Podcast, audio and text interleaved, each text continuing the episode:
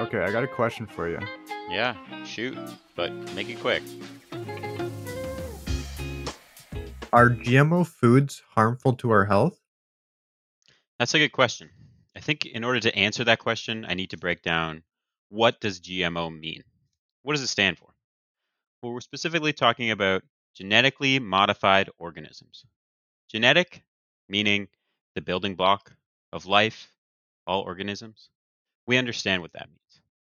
Organism, we also understand. An individual living thing. That can be plant, animal, human being, and on. That can be single celled, that can be multi celled. We understand what that means. But the modified part is where it gets a little bit hazy. Modified, when you modify an organism's genetic material, what you're doing is you're changing what it was from a previous iteration for a, a specific purpose.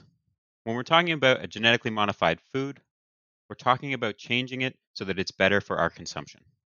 One very good example of this is taking crops from one field that had a very large harvest and the crops were bigger than usual and crossing it with another crop of the same species that tasted a little bit better. Maybe it was a little sweeter or something.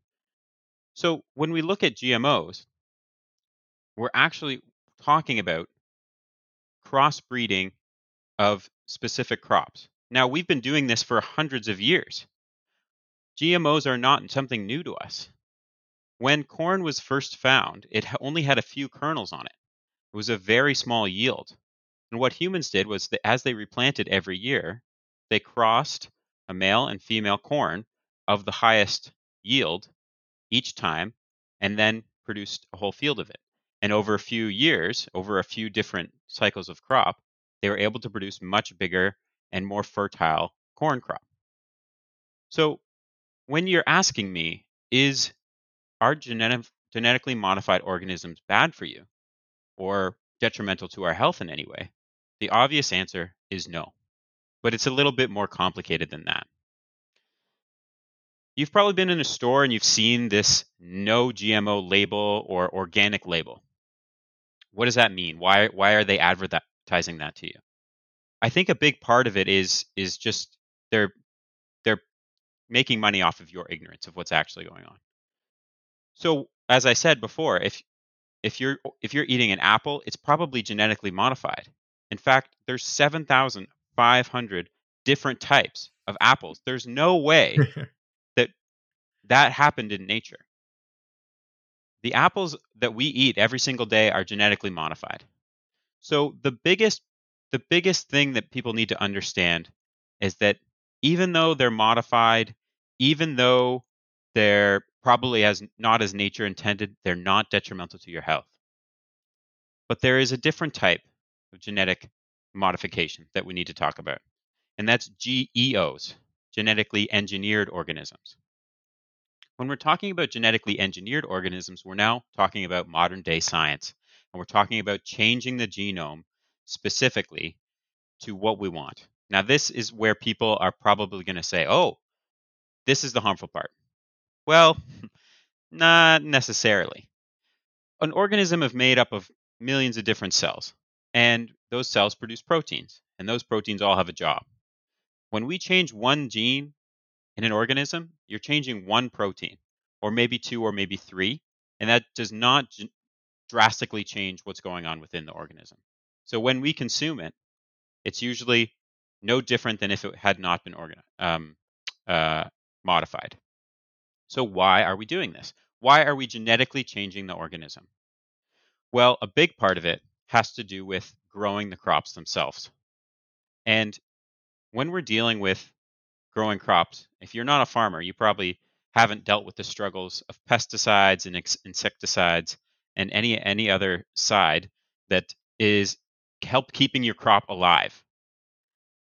So what genetically modified, what genetically engineered organisms do is they help prevent you from using too many of these insecticides or pesticides. So I'll give a few examples. They were able to produce a genetic engineered crop of eggplant that when a certain insect that was going to eat up that whole crop and destroy the crop landed on it and began to eat it, the genetically engineered eggplant produced a poison. And this poison was specific to that insect. So now every time the insect goes to ingest the eggplant, they die. And as the insects begin to die off, they're no longer able to feed on the crop. And therefore, making the crop much more fertile, much more have a much higher yield. So this is like on the whole good for us. We need genetically modified or and genetically um, changed organisms to survive as a population.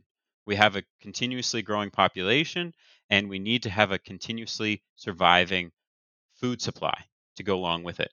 In fact, if you look at the numbers, 95% of sugar beets and 88% of corn are genetically modified organisms that are in, in circulation today.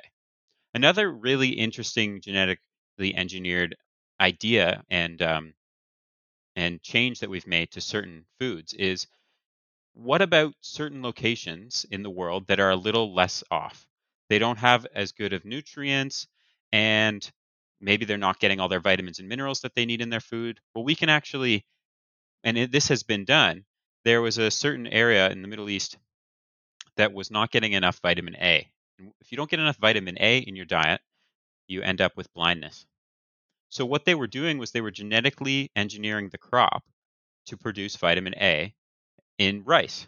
So now when rice, one of the cheapest foods in the world, is being eaten, these people in this uh, less fortunate area are able to get their vitamin A um, vitamin A dose, preventing blindness, which is just an overall good thing. So, why have we been hearing bad things? What is the issue here? I think this is more of a social and economic issue than it is a health issue. And why is that? Well, one company, you may have heard the name before, they're called Monsanto.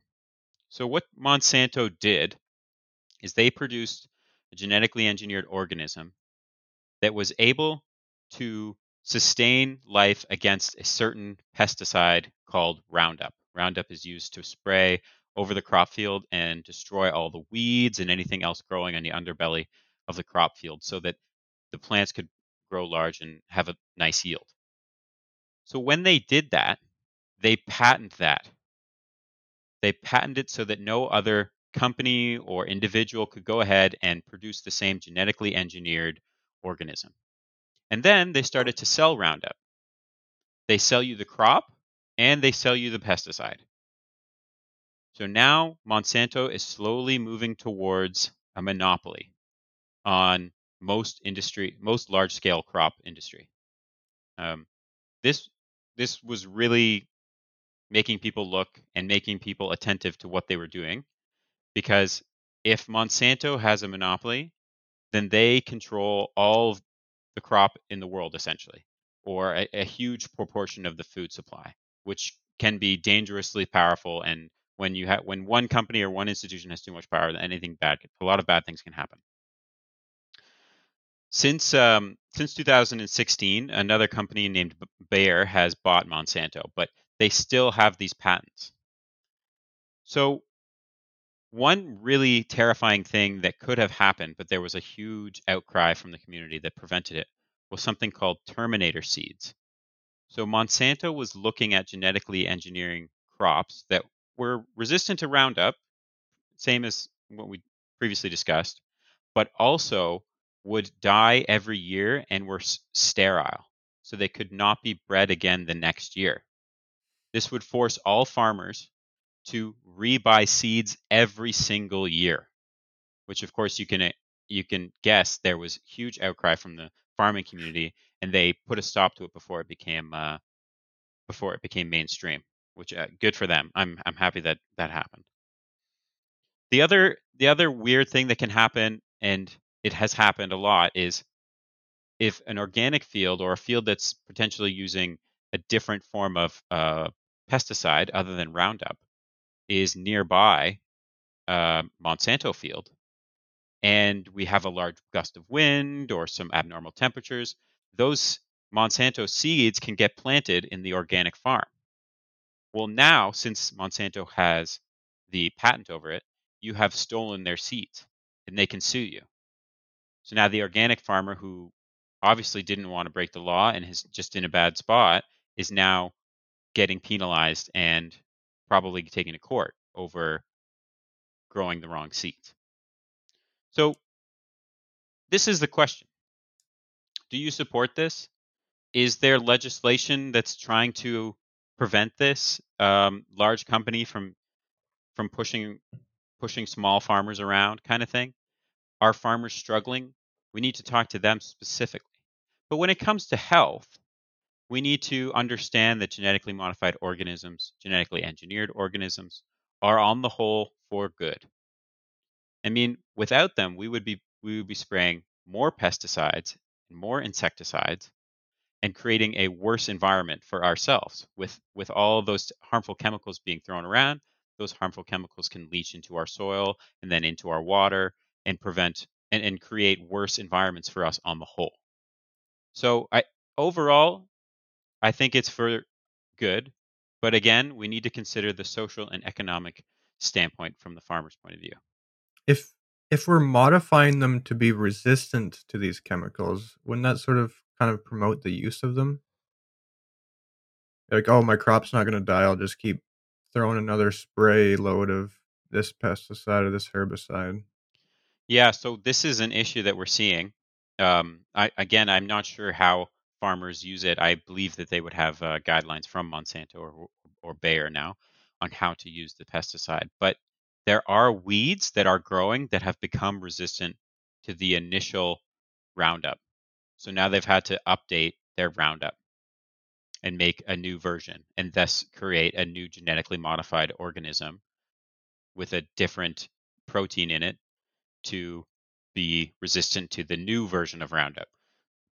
So yes, this this is an issue and it's a cyclical thing. Uh, how they're going to deal with that, I'm not sure, but they're making money off of it, right? If they need to produce a new one and they can, and then sell that again, maybe at a higher price, there it's no detriment to them, right? But it is detrimental to potentially the environment and to the farmers who are who are at the behest of the of the industry. Yeah, I just find it interesting that there's so much like backlash and GMOs being like victimized or like essentially like portrayed in like a poor light when there's a lot of stuff I'm seeing that going forward we we can't survive without these crops. For example, like drought resistant strains that we're developing.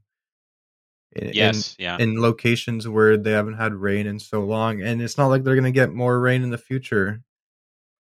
No, yeah, there's a lot of really cool ones. Another one that I saw was plants that could potentially take nitrogen from the air.